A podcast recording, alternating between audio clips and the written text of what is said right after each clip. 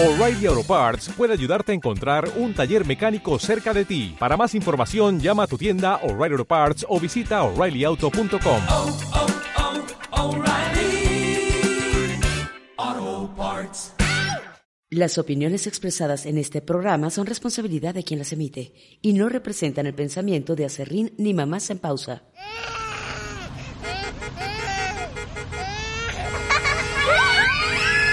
¡Pausa, mamá! Es momento de que te relajes y disfrutes un podcast hecho para ti. Este es un espacio donde trataremos los temas que te interesan como mujer. Sexualidad, tu cuerpo, psicología, pareja y mucho más. ¡Comenzamos!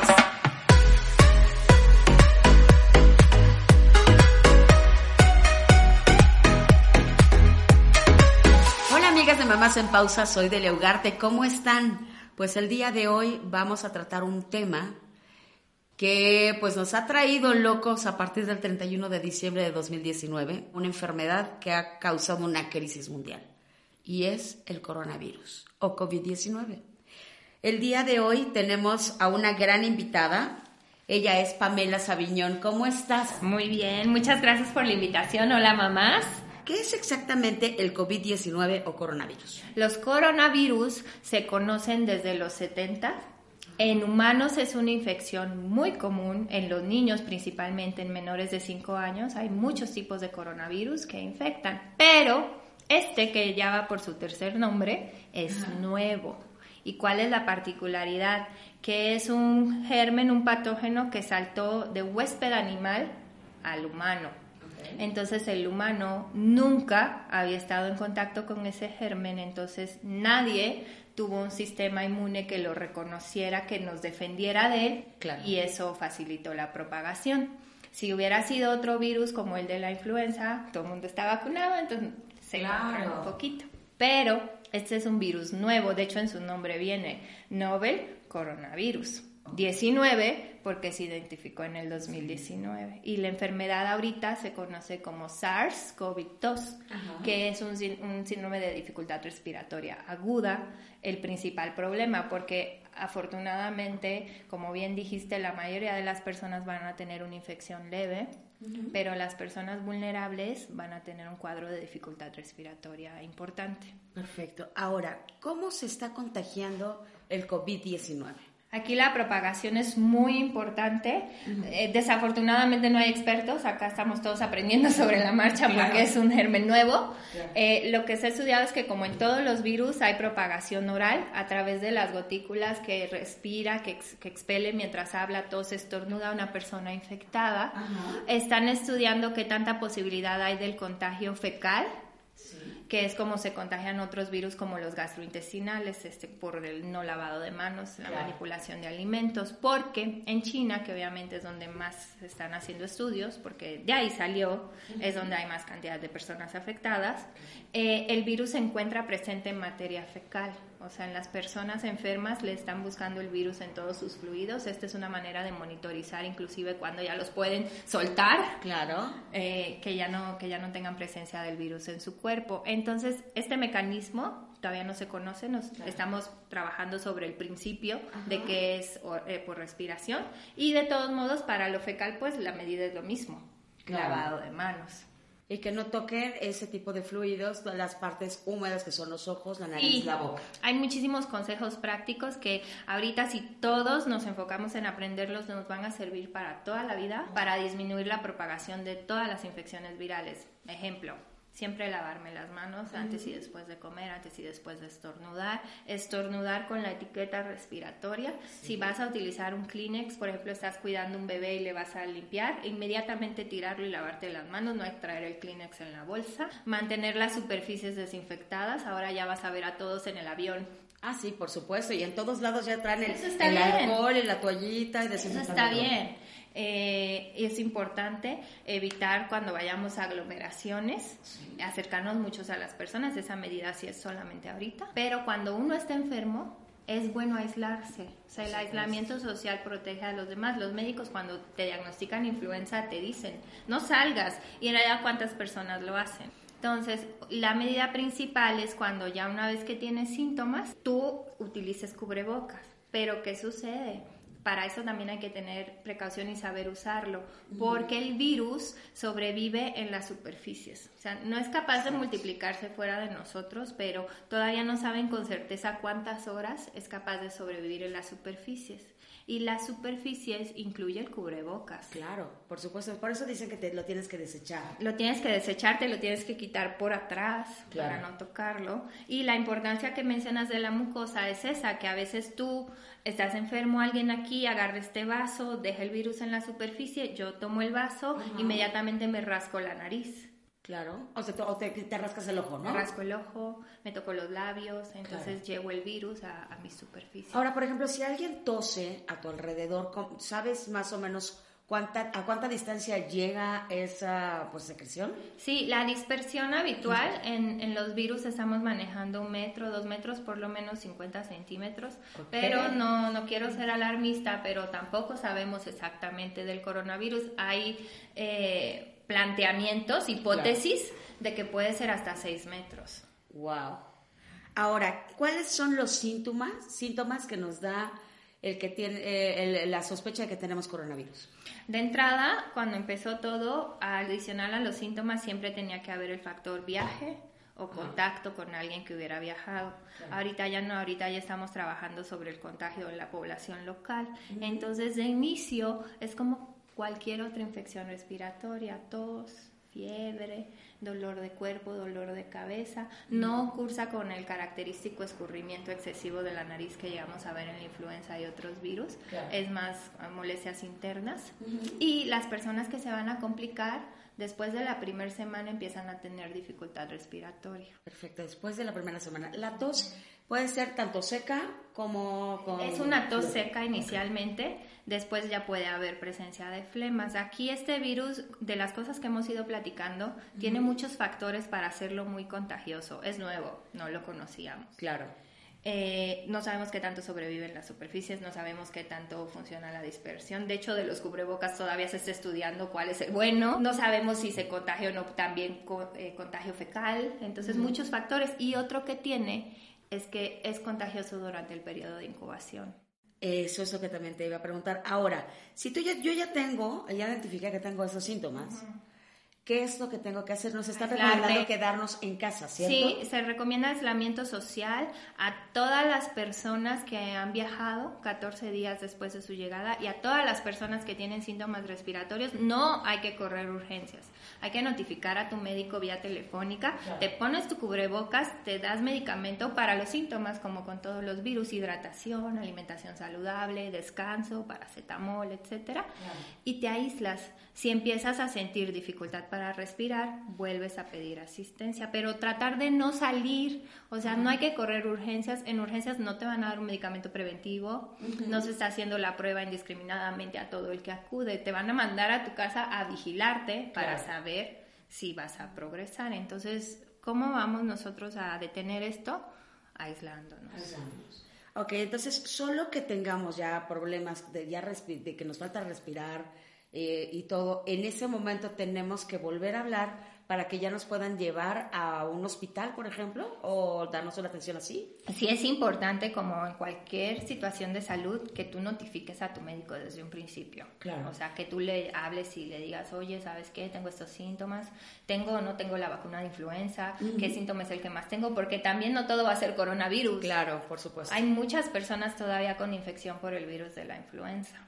Entonces es importante que tu médico ya sepa, bueno, Pamela está enferma, le mandé tratamiento, a ver, ah, ¿cómo sigues, Pam? No, así, charala, para, para estar en contacto de esa sospecha, que no te pase a ti nada grave también, porque tampoco podemos irnos al extremo de me voy a encerrar y no le aviso a nadie y de repente...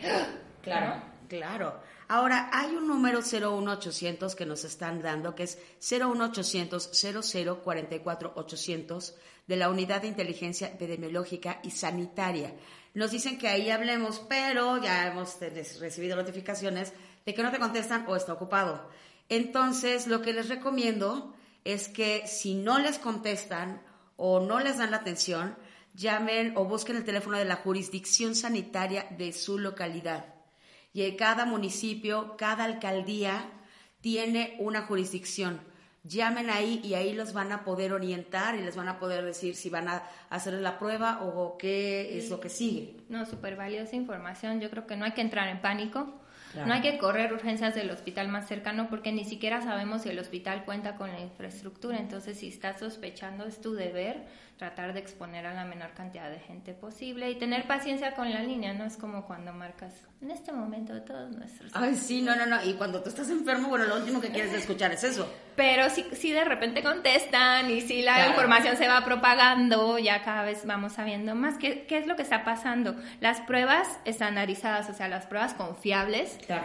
están ahorita disponibles en instituciones como el INDRE, el INER, la RASA, este, o sea, los hospitales grandes de los servicios de salud más importantes. Ya se está trabajando arduamente en conjunto en, en varios hospitales Claro. privados que están haciendo un esfuerzo para poder tener la prueba a su alcance y no perder el tiempo de llegaste a un privado, vienes mal, te tomó la muestra, habla ya para que manden por ella. para- Sí, porque son aparte horas de lo que- Tiempo que se valioso. pierde, valioso. Tiempo valioso. Ahora, ¿qué pasa con los niños? ¿Ellos pueden ser portadores o sí les da con los bebés? Sí, acá los niños son otro de los plus que tiene el virus a favor del virus, que nos está complicando la cosa, que los niños pueden ser portadores asintomáticos. También ya, ya hay adultos que les han dicho, les han marcado, ¿no? ¡Pam! Tengo coronavirus. ¿What? Me hago la prueba y yo también, sin Claro, síntomas. Claro. Este, los niños están pasando mucho esa situación. Hay varias teorías de por qué le sucede a los niños. En los estudios más recientes, ay sí, de esta semana, Ok, del sí, virus, sí, exacto. pues es que así es como va la información. Aquí vamos como. Eh, ya encontraron, creo que antier, un receptor Ajá. a nivel pulmonar de una enzima que su expresión favorece la replicación del virus. O sea, tener eso hace que crezca más. De hecho, es uno de los factores de vulnerabilidad de los adultos mayores, que muchos toman un medicamento para controlar la presión arterial que actúa a ese nivel. Los niños en su tejido, en su cuerpo, tienen menos de estos receptores. Entonces eso en cierto modo los protege. Y otra hipótesis de protección de los niños es que este coronavirus nuevo es como primito de todos los otros 20 coronavirus que hay ya en el ambiente. Claro. Y tú que tienes una hija sabes que dos de cada cinco semanas está con una infección respiratoria. Sí, por supuesto, que, que se les recontagian en la escuela. Entonces, lo que se postula es que las defensas que ellos tienen para esos virus comunes, en cierto modo los ayuda a poder defenderse de este, porque finalmente la gente se cura por la respuesta de su sistema inmune. No hay un medicamento que, que esté atacando el virus como con el virus de la inmunodeficiencia, que hay medicamentos para atacar el virus. Ahora, bueno, entonces los niños, ¿sí hay casos de niños o nada más Sí. podrían ser portadores? No, si hay casos de niños, de hecho aquí en México, si ves la lista, eh, hay un niño de dos años. Oh, en la lista, pero no, lo que sí es que no tienen la infección grave. Ok, ¿en bebés se ha dado algún caso? No, ¿verdad? El más pequeño Hay reporte en, en América Latina apenas va el primer caso de contagio de la mamá durante el embarazo. En China ya hubo dos bebés de señoras que estaban embarazadas. Eh, to- según entiendo, todos están vivos. Todavía no han dado la información así tan detallada de los resultados de los estudios, pero a grandes rasgos lo que sabemos es que la mortalidad de niños es prácticamente nula. O sea, la población más vulnerable son los adultos mayores o personas con enfermedades del sistema inmune. Perfecto, entonces los que están pues más, eh, pues, pues, más eh, endebles para esta enfermedad son gente adulta mayor, es gente con diabetes, Sí, eh, cualquier enfermedad, diabetes, hipertensión arterial, cáncer, eh, inmunodeficiencias, tanto adquiridas como, como enfermedad de inmunodeficiencia en adultos o en niños, te pone en riesgo vulnerable porque tus defensas están comprometidas. O sea, tu organismo no está óptimo, que aquí inserta un tip. Tenemos que tratar de aprovechar este momento para acercarnos más a un yo óptimo. O sea, un estilo de vida saludable, nutricional, actividad física, disminuir el consumo de tabaco porque también es un factor de riesgo para tratar de que nuestro cuerpo pueda defenderse mejor de esta enfermedad porque la tasa de contagio es muy alta, entonces aunque es una enfermedad leve, muchas personas se van a contagiar. Por supuesto. Que ese es el principio de lo que se está haciendo ahorita con este aislamiento que nos han impuesto. Claro, ahora también gente que tiene re- enfermedades respiratorias tipo EPOC, Asma. obviamente asma, Alergias respiratorias Claro. también es eh, de riesgo. Oh my God, ok, pues. Sí. Ahora, tiempo de incubación. ¿Se tiene un tiempo de incubación? Sí, eh, también está en estudio como todo lo del virus, Sí, sí, sí. pero, la, Pero inform- más o menos- la información que nos dan es que es aproximadamente cinco días.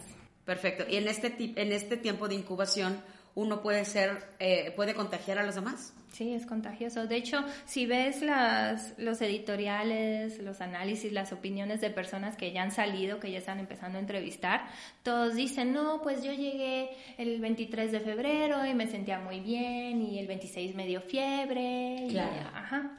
Entonces, eh, sí somos contagiosos durante el periodo de incubación, por eso es importante tratar de solo hacer viajes que sean imprescindibles, porque no sabemos si, si hay una persona ya incubando el virus. Claro. Ahora, cuando ya, ten- ya tenemos los síntomas, todo, eh, ya estamos diagnosticados, ¿hay algún promedio de días que dure esa sintomatología? Sí, eh, hay reportes que empiezan la primera semana es leve, los que van a mejorar, de ahí ya en unos 10 días se supone que ya lo han dejado. No sé realmente eh, qué tanta información si- tengamos en cuanto a estadística global, porque las pruebas también no están tan disponibles. Claro. Y la manera en saber es haciéndole pruebas a esas personas que tienen la enfermedad para ver en qué momento ya no detectan el virus en su cuerpo. Pero en general las personas que han tenido una enfermedad grave, la postración es de por lo menos unas tres semanas.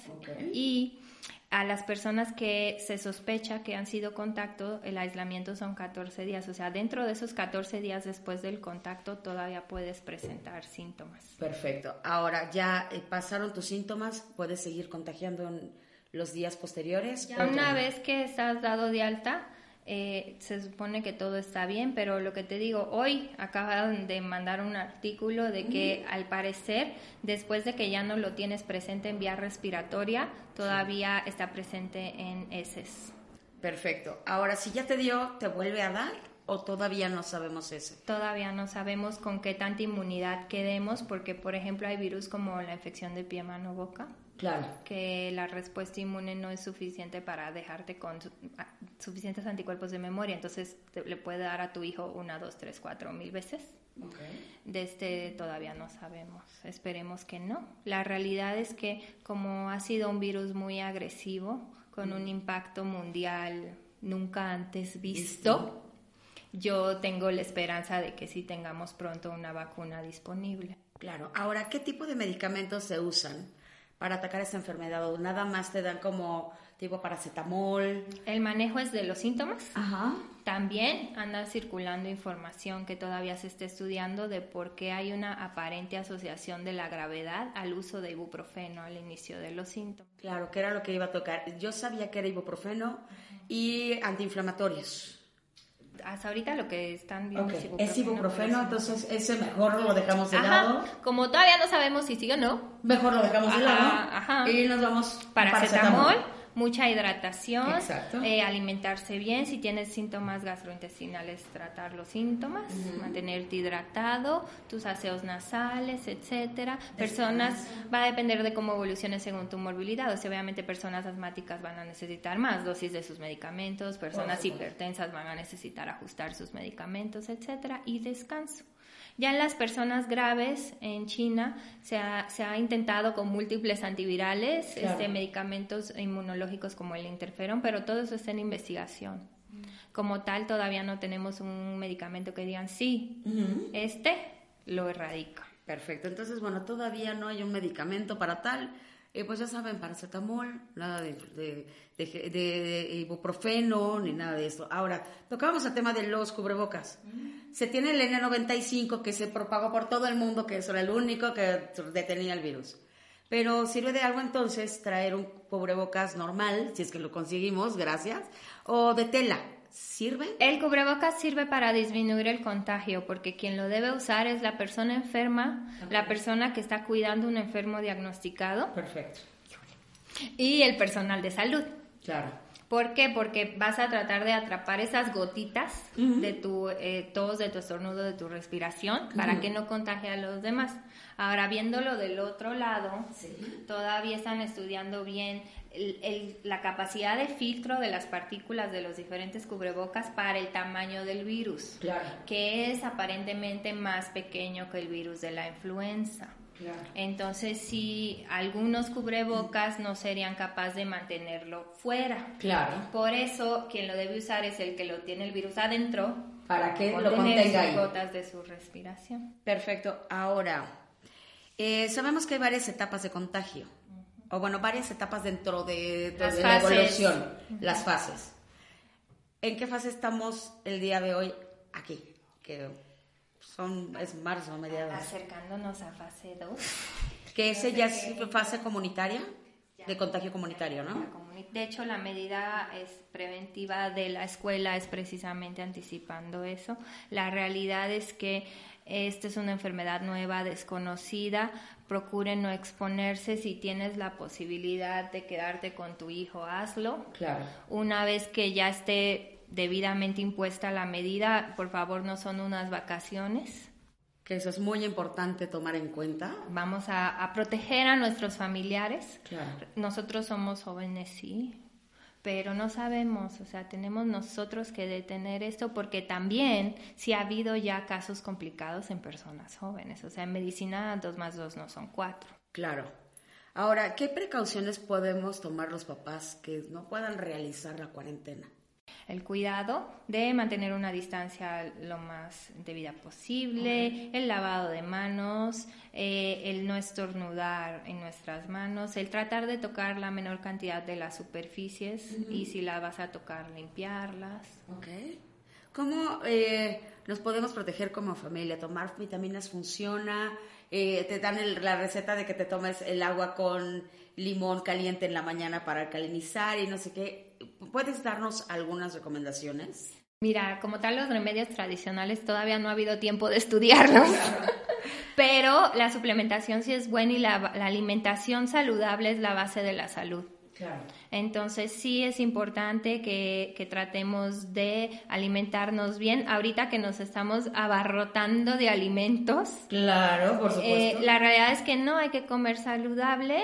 Eh, yo, por ejemplo, estoy haciendo el mandado con las cosas básicas prácticamente normal porque quiero que sea saludable para que tenga más nutrientes. Entonces Exacto. lo enlatado no suele ser lo más rico en nutrientes. También tengo, por supuesto. Claro, porque en algún momento si nos mandan a- eh, a, pues ya a resguardarnos a todos, pues bueno, en algún momento sí podremos tener cosas frescas, pero va a ser necesario tener cosas congeladas. Claro, un tip es que sí compren verduras, frutas congeladas porque sí las congelan con buen balance de nutrientes, Ah, las congelan bueno. frescas. Muy bueno, porque aparte de hecho, ahora que fui al fui al súper y varios fuimos al súper el fin de semana, ya no había congelados. Se dio como, como, como un boom, ¿no? Y es normal. Sí, pero también hay que ser empáticos. O sea, este es un llamado a toda la sociedad para unirnos, porque no, no es necesario que te abarrotes de todo, ni que especules también, o sea, piensa en, en el del otro, ¿no? También déjale un rollito de papel de baño. Exacto, porque es- resulta que aquí ha sido todo un show. Es que aquí tenemos público en general. Gracias por estar con nosotros porque estamos muy interesados en, saber qué es lo que está pasando. Y pues bueno, sí, nos, sí vimos que el papel de baño fue de lo primero que se acabó. Oye, Pamela, a ver, ¿tú qué estás haciendo en casa? Porque aparte de ser especialista, pues eres mamá. ¿Qué es lo que estás haciendo en casa para prevenir todo esto del coronavirus? Bueno, primero están las medidas de higiene general, lo que ya, ya comentamos del lavado de manos y todo eso, y luego está el que estoy haciendo con mis hijas en mi casa todo el día. Bueno, pues lo primero es usar mis recursos de lo poquito que sé de mindfulness para mantenerme tranquila, porque evidentemente a todos nos frustra el encierro, Claro. mucho más a un niño que no lo comprende. Y más en la edad de mis hijas que son pequeñas, entonces tratar de mantener yo la calma para transmitirle esa calma a ellas y tratar de no caer en, en la rutina de cuando estás en casa que todo es pantallas y comida, porque el uso de pantallas continuos sí te da más hambre, o sea, inconscientemente comes más. Pues es como cuando te sientas a ver una película, te acabas unas palomitas, Claro. pero siéntate a leer, no te las acabas. No, ¿no? ya me llené. Entonces estoy tratando de que hagamos otro tipo de actividades. Evidentemente también hay muchísimos recursos con pantallas, hay muchos juegos interactivos que son buenos para los niños, aplicaciones de cuentos que son buenísimas para los niños. Las estoy integrando a la preparación de los alimentos, a la limpieza del hogar también. Ahora ya es un juego. Espero que esa Claro. costumbre se quede Por favor. después del coronavirus. Y muchos juegos que tengan que ver con, con el desarrollo de sus habilidades. Claro, con bloquecitos, por ejemplo, rompecabezas para niños pequeños. Y ayer estábamos organizando los vasos plásticos por colores. Claro, está increíble. Yo, yo, por ejemplo, lo que estaba haciendo ya, me llega una aplicación donde tenemos 10 museos a nivel mundial y los puedes visitar virtualmente. Entonces, bueno, a lo mejor a tus crías también, que aunque están chiquitas, pues les va a llamar la atención empezar a conocer ese tipo de lugares con esculturas famosas o pinturas. Sí, claro que sí. Pero sí, hay que, hay que buscarle eh, cómo, cómo hacerle para entretenerlos, porque al fin y al cabo, pues ellos están chiquillos y lo que quieren es salir al parque. Es correcto. ¿no? Yo sé que hay muchos papás que tienen que ir a trabajar, pero sí les pido mucho que traten de que a los abuelos no se los manden, porque es una manera de cuidarlos. Como ya escuchamos, los niños pueden ser nada más portadores y no tienen síntomas, pero si ellos deportan a los abuelos y que ya están grandes, pueden ser un foco de infección para ellos y pues llevarlos a una enfermedad que podrían haberse evitado. Entiendo y entendemos en Mamás en Pausa que es un poco difícil para muchos papás, pero tratemos de hacer la diferencia. Por último, este, hay gente que para que cuando está cuidando a enfermos ya de coronavirus usa guantes, guantes de látex. Eso te ayuda a así mantener una barrera con el virus. Para el cuidado de los enfermos sí hay ya indicaciones que se les proporcionan a las personas de cómo aislarse, uso Claro. de bata, uso de guantes, uso de, del cubrebocas, qué tanto tiempo cambiarlo, para qué procedimientos utilizar los guantes, para qué no, porque el principio básico es lo que les comentaba al inicio de las superficies. El guante, el cubrebocas, es una superficie Sí. y el virus sobrevive en las cosas un rato. Entonces, si yo me pongo guantes, toco la pared, en la pared hay coronavirus, me rasco la nariz, Sí, pues ya, ya está. Ahora, el alcohol es, eh, bueno, el gel sanitizante ya debe de tener 70% de alcohol. 60% de alcohol y es una medida de uso cuando no te puedas lavar las manos, tampoco es que solo alcohol. Claro. O sea, Ah. es importante para erradicar bien los gérmenes un buen lavado de manos, dos cumpleaños feliz, el coro de la canción que quieran. Así que han dado muchos tips.